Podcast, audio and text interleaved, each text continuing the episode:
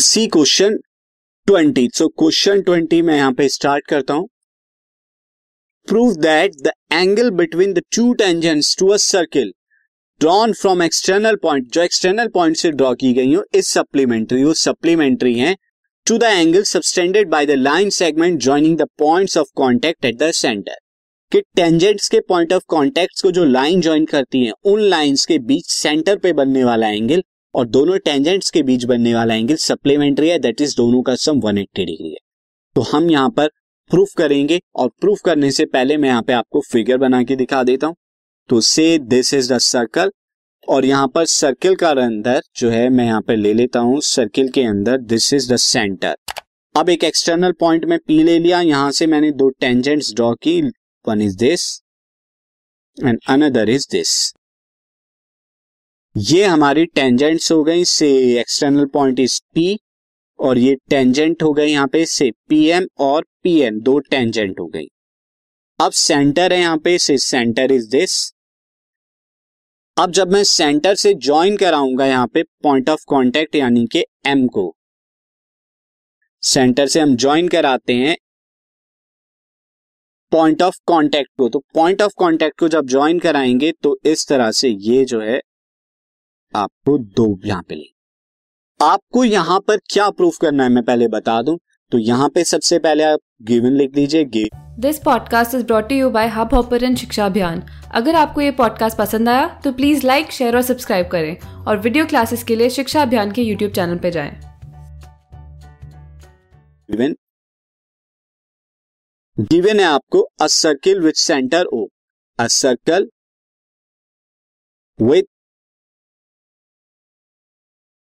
centre O and having two tangents two tangents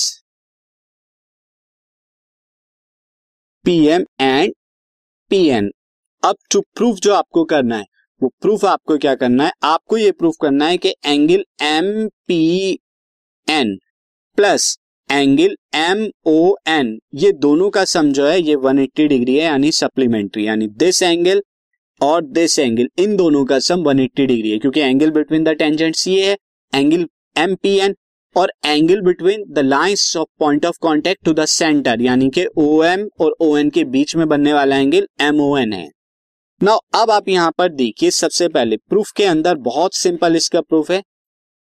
हम यहाँ पर देखें पॉइंट ऑफ़ कांटेक्ट पे रेडियस क्या होता है? 90 डिग्री का एंगल बनाता है और ये भी 90 डिग्री का एंगल होगा। This is 90 degree this is 90 degree now angle अब मैं यहाँ पे लिख देता हूँ। O M P is equal to angle O N P both are of 90 degree क्यों होंगे?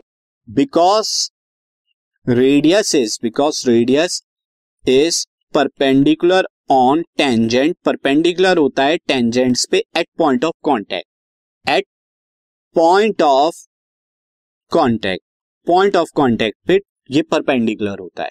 तो ये दोनों 90 90 के हो गए। Now see in quadrilateral see in quadrilateral P M O N में।